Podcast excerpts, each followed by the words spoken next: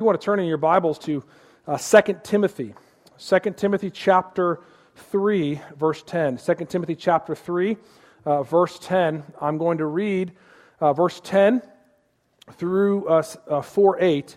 I'll pray, and then we'll dive into the Word of God. Paul is writing to a young pastor, Timothy, 2 Timothy 3, starting in verse 10. You, however, have followed my teaching, my conduct, my aim in life, my faith, my patience, my love, my steadfastness, my persecutions and sufferings that happened to me at Antioch, at Iconium, and at Lystra, which persecutions I endured, yet from them all the Lord rescued me. Indeed, all who desire to live a godly life in Christ Jesus will be persecuted, while evil people and impostors will go on from bad to worse, deceiving and being deceived.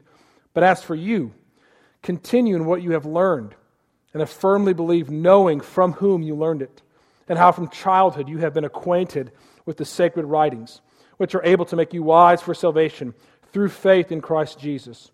All Scripture is breathed out by God and profitable for teaching, for reproof, for correction, and for training in righteousness, that the man of God may be competent and equipped for every good work. I charge you, in the presence of God and of Christ Jesus, who is the judge, the living and the dead, and by his appearing in his kingdom, preach the word. Be ready in season and out of season. Reprove, rebuke, and exhort with complete patience and teaching. For the time is coming when people will not endure sound teaching, but having itching ears, they will accumulate for themselves teachers to suit their own passions, and will turn away from listening to the truth and wander off into myths. As for you, always be sober-minded, endure suffering, do the work of an evangelist, fulfill your ministry. For I am already being poured out as a drink offering, and the time of my departure has come. I have fought the good fight, I have finished the race, I have kept the faith. Henceforth there is laid up for me the crown of righteousness, which the Lord, the righteous judge, will award to me on that day, and not only to me, but also to all who have loved his appearing. Let's pray. Father, you are so good to us. Even the fact that we have the privilege of reading your word, words communicated to us by the sovereign creator of the world. God, we are so in awe of you. We want to bless your holy name this morning. God, you are slow to anger and abounding in steadfast love. And yet, God, when we enter your presence, we are reminded of how short we fall, how we all sin against you, God, with sins of commission and sins of omission. Father, we pray now, through the Lord Jesus Christ, through the shed blood of our great Savior, that you would forgive us of our sins. We confess them to you, and we pray that you would cleanse us from all unrighteousness, purify us to be a people set apart for your own possession, who are zealous for good works. God, help us be a people to do your work, to follow your word. God, we love your word.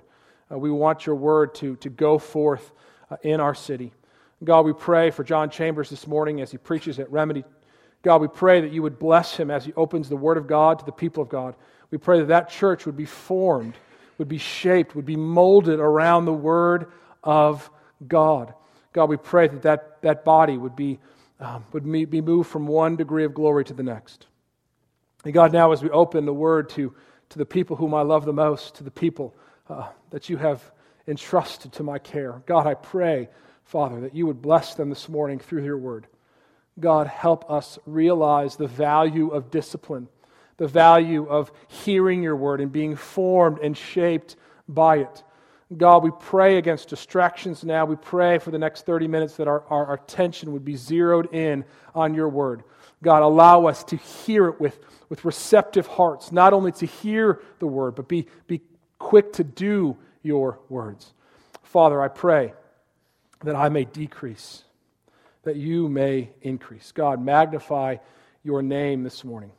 So God, as we open your word, we ask you humbly to bless your people through the preaching of your word. We ask this through the name of our great Savior, Jesus Christ. Amen. I grew up as an athlete. I loved sports. of all kind. I enjoyed anything with a ball.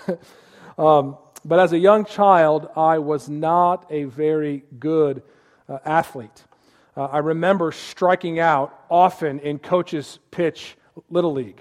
I remember my first year of basketball, I scored 4 points the entire season. Regardless of my struggles, I still loved sports. I started to practice and practice and practice to improve my athletic craft. I spent hours at the gym playing basketball.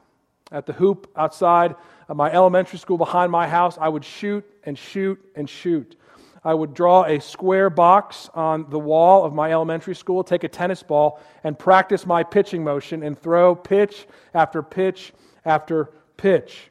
I wanted to grow as an athlete, so I disciplined myself to grow, to become better. I wanted to improve in my athletic skill, and as I grew, I became good at sports.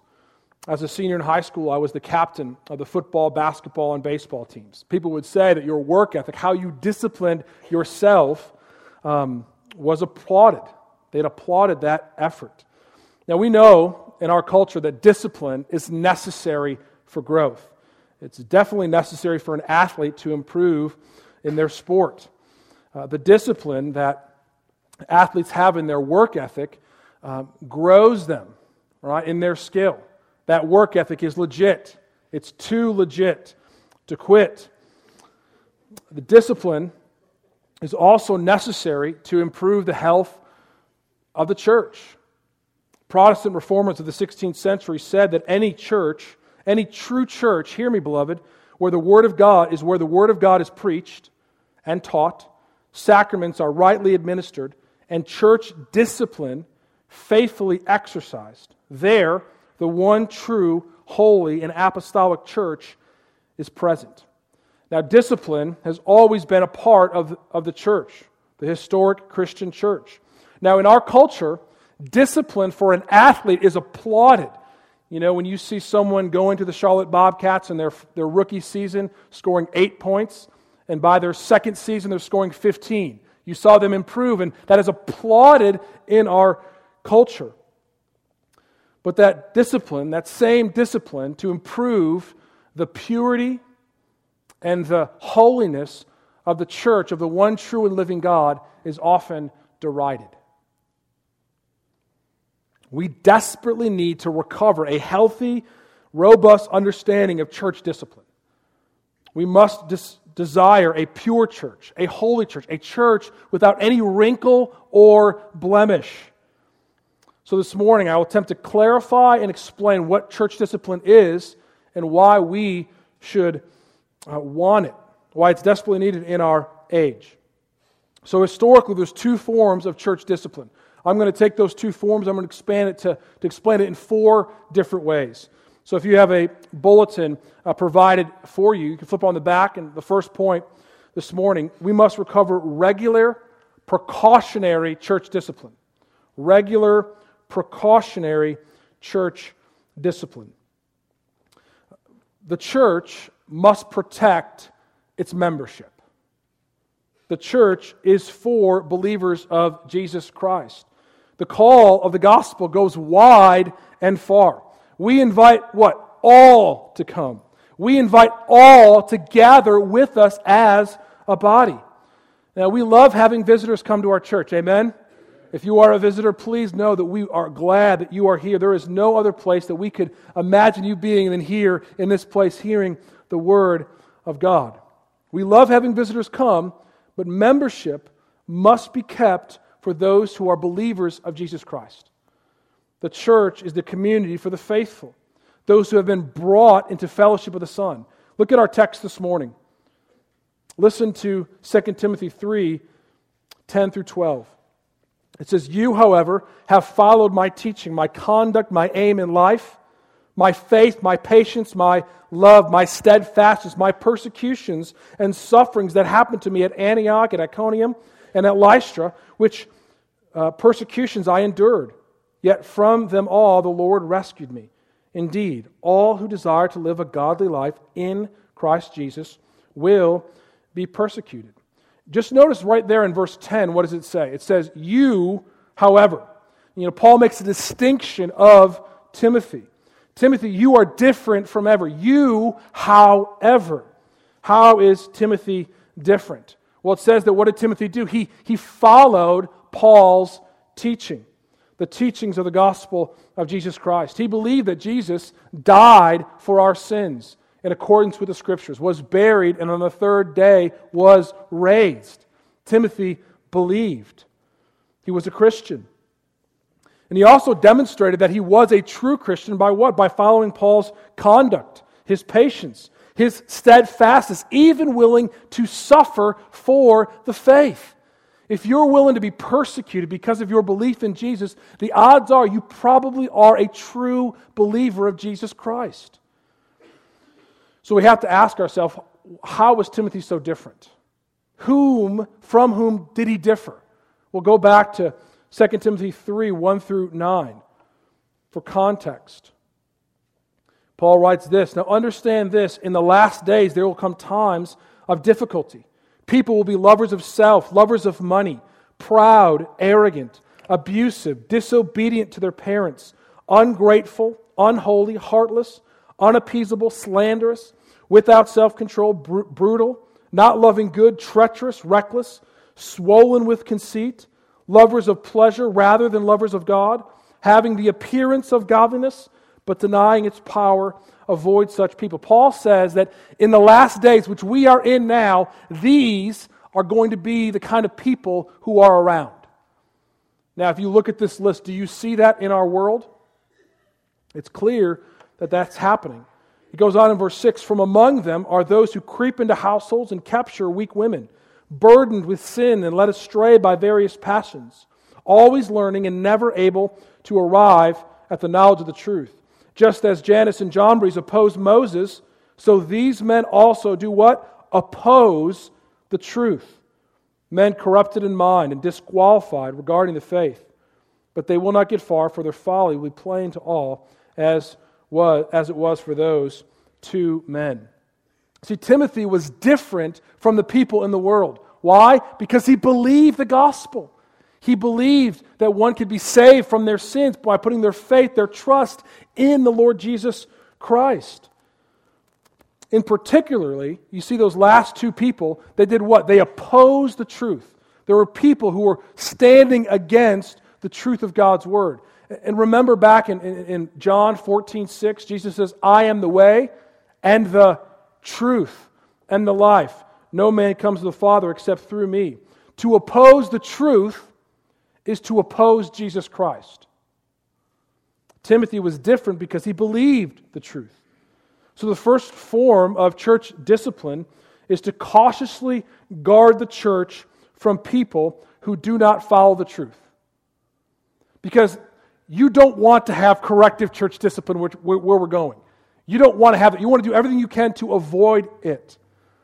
So before people join the church, it is our responsibility to make sure that they're just Christians.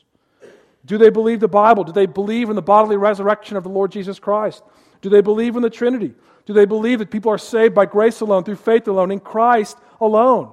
Because if they don't believe that, guess what, beloved? They oppose the truth, and they oppose Jesus Christ, our Savior. And eventually, you know what's going to happen? They're going to walk away from the church. Or they're going to bring division within the church. Or they're going to bring shame upon the church. This is not a way to be unloving, because we open our arms wide for everybody to come. But we must show them the narrow road of the gospel of the Lord Jesus Christ. He is the door. He is the gate. All are welcome. Hear me. All are welcome. But how must they come?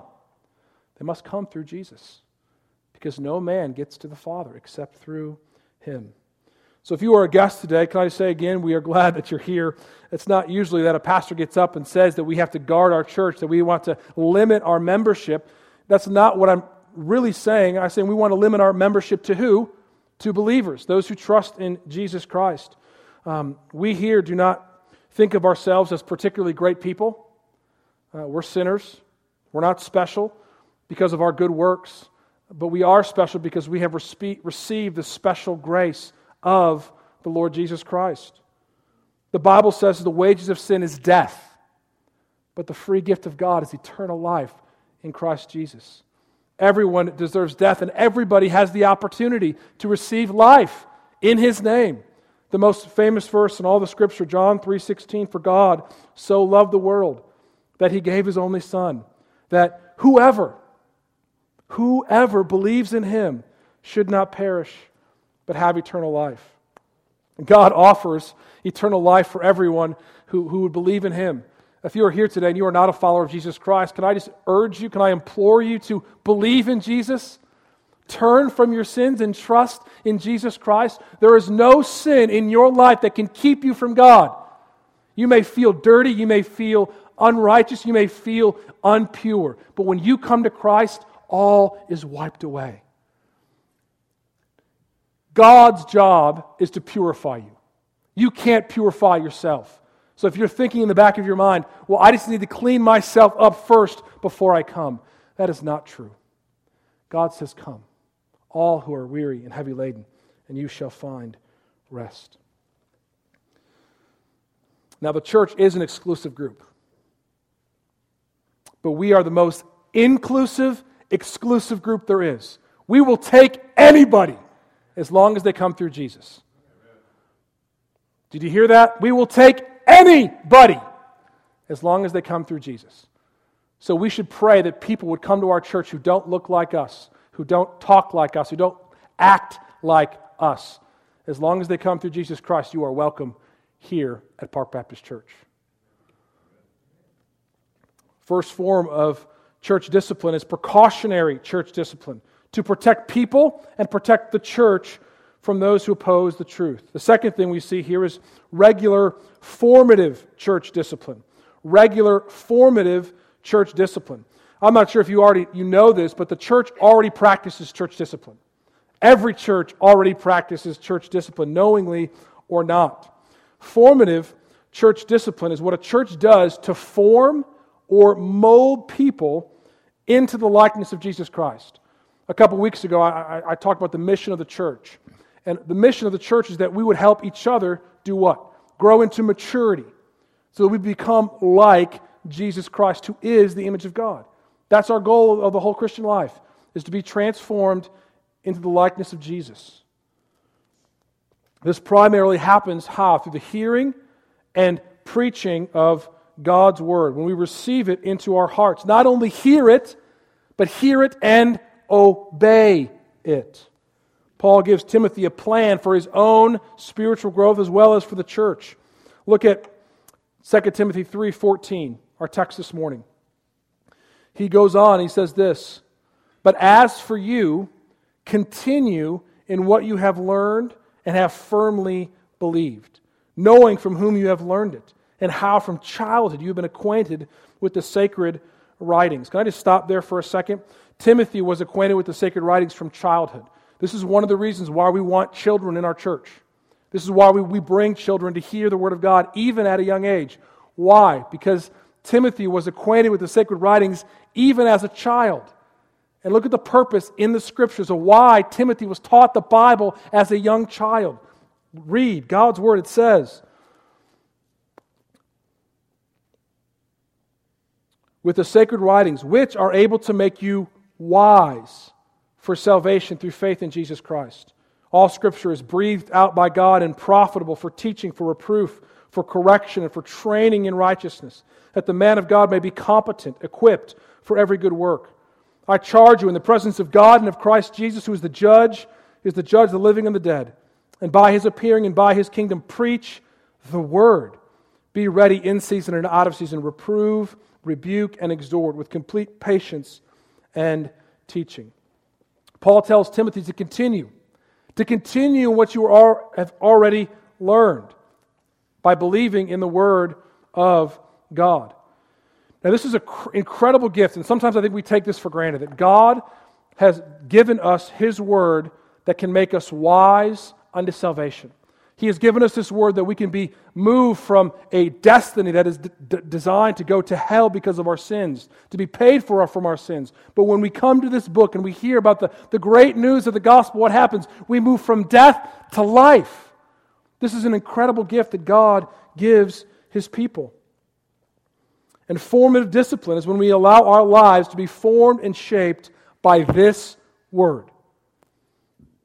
All Scripture is breathed out by God. God speaks to His people.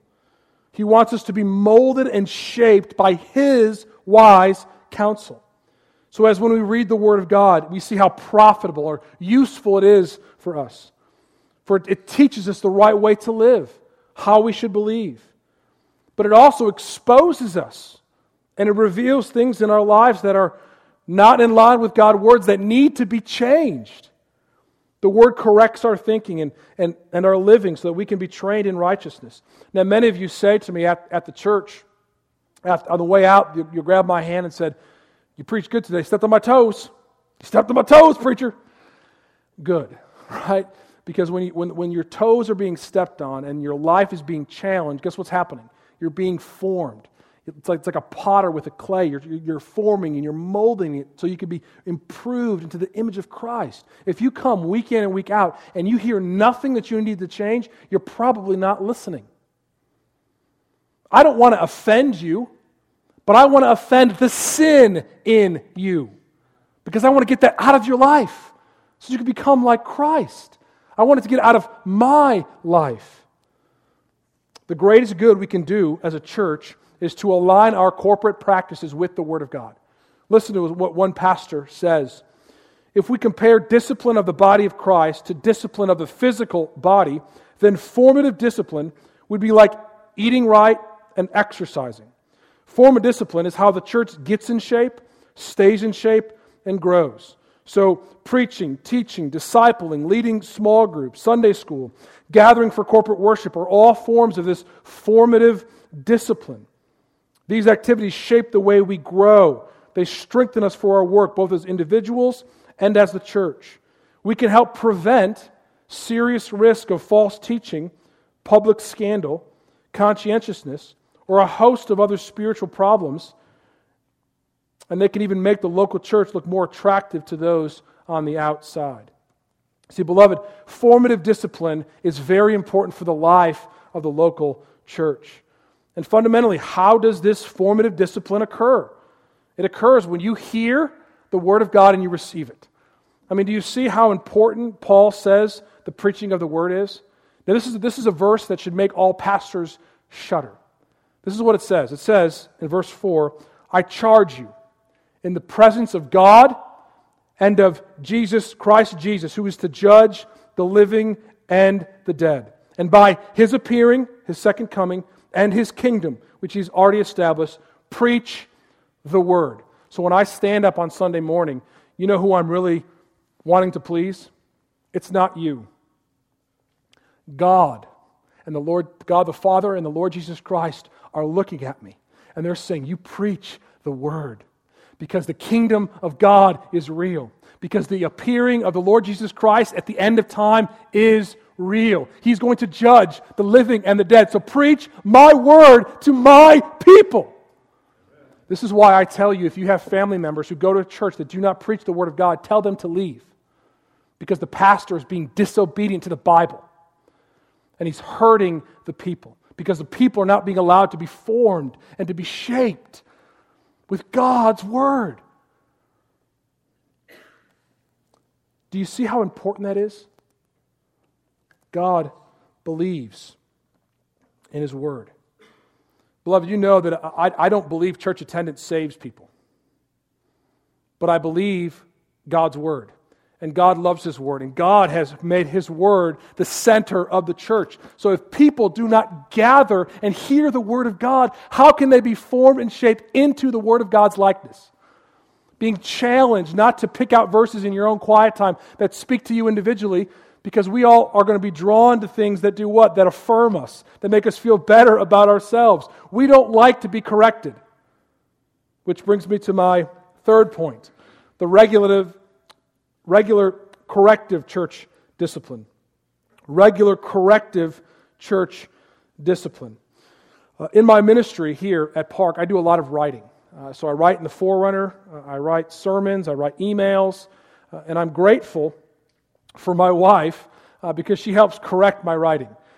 She reads what I have written, and she corrects my verb usage. She adds words, she takes words out, she changes words, she gives suggestions, or she just tells me, that's wrong, you can't say that. I'm grateful for my wife because her eyes looking at my writing, guess what it does to my writing? It improves it. It improves my sermons. It improves the articles I write in the Forerunner. Why? Because she's correcting things that are wrong. And I have invited her into my writing to correct my writing. Now, when she first started doing it, was it pleasant? No. You know how uncomfortable it is when you give someone something that you wrote, that you think is good and strong and powerful, and you hand it to them to edit, and you're sitting next to them, and what you want is to find no mistakes. But all you see is, what's wrong, sweetie? You know, did you not understand what I was trying to say? You know, but she was correcting. You know, we need another set of eyes, not only on our writing, but on our lives. We need people who are involved in our lives to help us be corrected so that when we get off track, as we are formed by the Word and as we grow in the knowledge of the Word, we are better equipped to help correct others when they get off of the lines of the Christian faith. I preached this several weeks ago. Ephesians 4:15 says that we are called to be speaking the truth in love to one another. This helps us see our sin and needs to be corrected. The problem, as we know, we don't like to be corrected, do we? You know, I've shared with you before, but early on in my marriage, I would ask my wife, sweetie, what do I need to do and improve as a husband? She told me. I didn't like her telling me. I knew I needed the correction, but I was not able to receive the correction. And I think what I want you guys to see this morning is just the value of corrective discipline. Regular corrective discipline, and not the kind of corrective discipline that we're being the sin police and we're trying to point out all the things wrong in your life. That is unhealthy, and that is wrong. But when you are kind of coming off kilter, you should have certain people in your life who are able to speak hard words to you for you to actually receive them. You know, maybe, do you see anything in my life in terms of how I need to improve my care for my family? See, but the challenge is you have to know people well enough and they have to know you well enough to actually speak words of criticism, words of correction to you. I mean, even in the passage today, we said the Word of God is every word is profitable and useful for correction and then training in righteousness. So we are corrected and we are pointed to live righteously. Do you think that you are going to get this kind of corrective church discipline if you only know people on Sunday morning? No, because what happens on Sunday morning? We're looking our best, aren't we? You know, we may have had problems with our children before the sermon or at home, right? But when we come, we kind of have our best foot forward. We want to look our best. We want to act our best. So people need to see us when maybe we're not at our best, so they can give us words of care, words of instruction. Well, let me just give you a list of scriptures showing the value of this kind of corrective discipline. Proverbs 17:10, a rebuke goes deeper into a man of understanding than 100 blows into a fool. Proverbs 5:22 and 23, the iniquities of the wicked ensnare him, and he's held fast in the cords of his sin. He dies for lack of discipline, and because of his great folly, he is led astray. Proverbs 12:1, whoever loves discipline loves knowledge, but he who hates reproof is stupid. Maybe we should read that one again. Whoever loves discipline loves knowledge. Whoever loves correction, who loves to be trained in righteousness by people telling them what they do wrong, loves knowledge. But those who hate it, the Bible calls stupid. You're hurting yourself. Proverbs 27:15, better is an open rebuke than hidden love. Revelation 3:19, Jesus speaking, those whom I love, I reprove and I discipline. So be zealous and repent. Then probably the most well-known passage on discipline, Hebrews 12, 5 through 11. Have you forgotten the exhortation that addresses you as sons? My son, do not regard lightly the discipline of the Lord, nor be weary when reproved by him. For the Lord disciplines the one he loves and chastises every son whom he receives. It is for discipline that you have to endure. God is treating you as sons. For what son is there whom his father does not discipline? If you are left without discipline in which all have participated, then you are illegitimate children and not sons. Besides this, we have had earthly fathers who disciplined us and we respected them. You ever have a father discipline you and you realize that it helped you later on in life? Shall we not much more be subject to the Father of spirits and live? For they, speaking of our earthly fathers, disciplined us for a short time, as it seemed best to them. But God disciplines us for our good, that we may share in His holiness. Now for the moment, all discipline seems painful, rather than pleasant. But later it yields the peaceful fruit of righteousness to those who've been trained by it. Corrective discipline is not a bad thing. It's a blessing. God disciplines us for our good so we can share in His holiness, that we could bear the fruit of righteousness. And the fact that we are disciplined shows that we are loved. Do we want that? Do we want to share in the holiness of God? Do we want to bear fruit with righteousness? Then, beloved, you know what we should do? We should invite people to give us correction. It's difficult and hard, but it's for our good. And I think that you see this idea of one of the things you talk about corrective church discipline is that you start thinking that it can become a legalistic thing. That the church environment comes be ones we're just pointing out each other's faults. And wrongly understood, that could easily happen. That should never be. You know, all your sins should be kept private. Listen to what Jesus says in Matthew 18:15, or private-ish, I should say. This is a picture Jesus gives in Matthew 18:15. He says, if your brother sins against you, go and tell him his fault between you and him alone. If he listens to you, you have gained your brother. See, when you are wrong, Jesus commands you to go practice corrective church discipline. Because if they're going astray and they listen to you, you gain a brother and you spare that person from wronging God. But it's privately. Do you see that? You know, we start talking about church discipline in any context. The immediate thought goes to, you're going to bring people's sins in front of the church.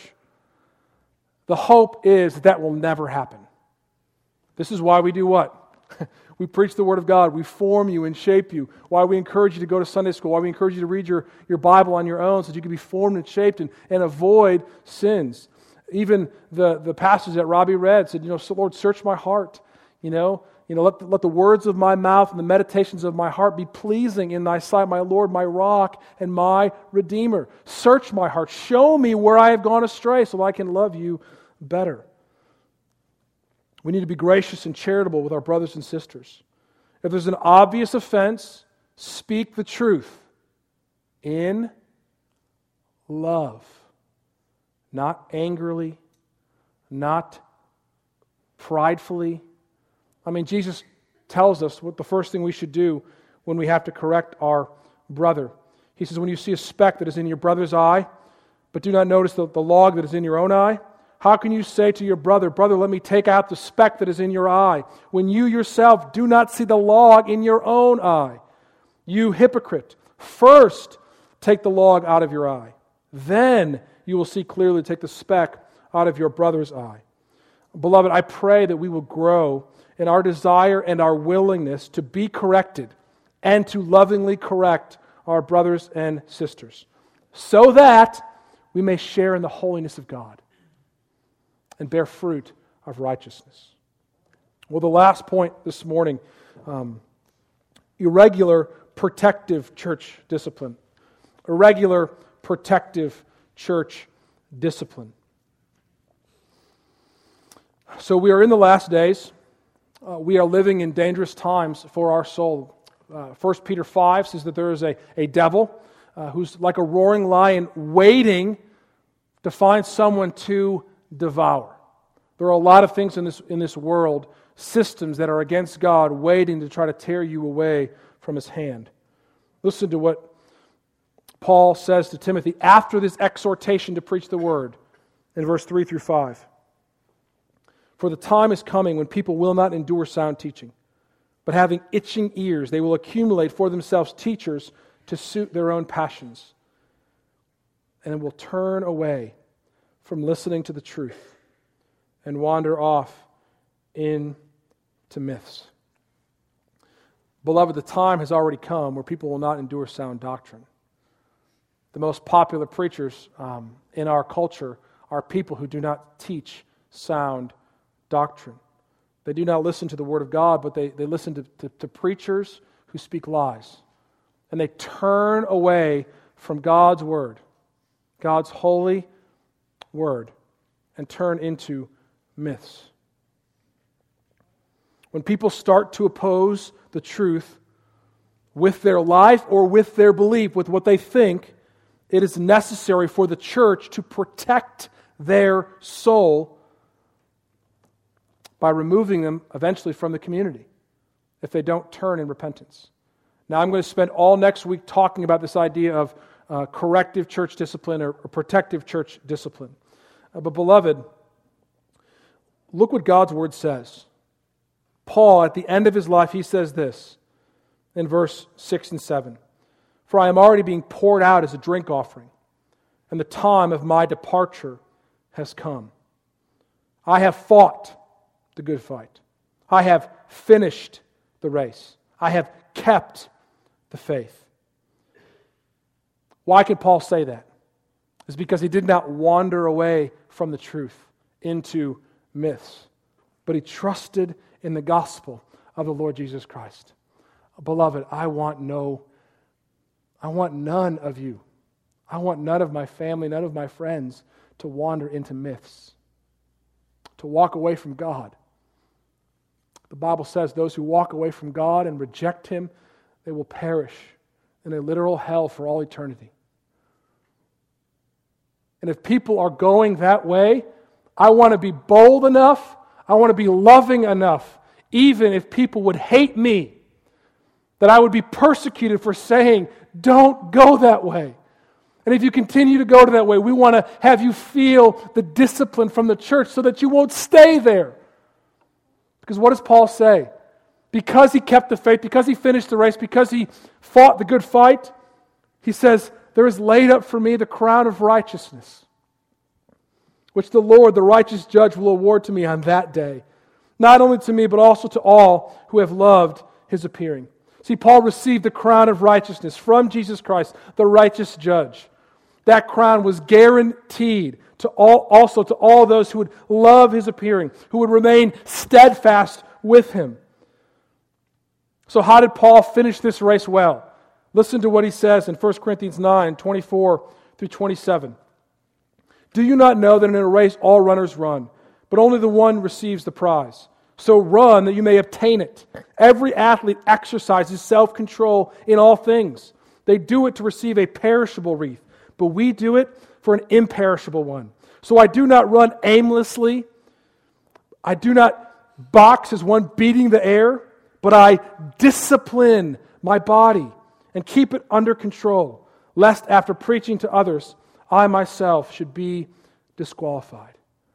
Beloved, the reason why we have to restore church discipline is that we want people to finish the race. We want people to fight the good fight.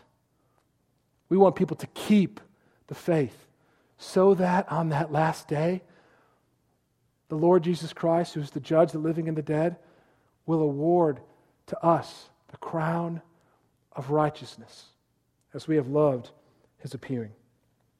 So let us press on toward that goal of the upward call of God in Christ Jesus. Let's pray. Father, we thank You for Your grace. We thank You for the sweet grace of the Lord Jesus Christ. Father, I pray as you speak about things that may be difficult to hear, it may be difficult to understand, or may be new for people in this congregation.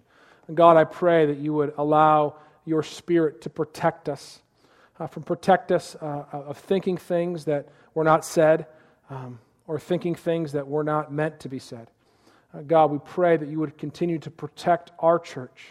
God, I pray that you would continue to discipline us, to form us, and to shape us in your likeness. God, we pray that we are vigilant. We are vigilant to protect one another from walking in to myths and away from the truth. God, I pray for my friends, my beloved, that you have gathered here today. God, I pray that you would allow them to receive the crown of righteousness on that day. God, I pray that you help them finish the race. I pray that you help them fight the faith. Fight for the faith. God, I pray that you help them finish the race. God, help them long for your appearing. We ask this through Jesus Christ, our Lord. Amen.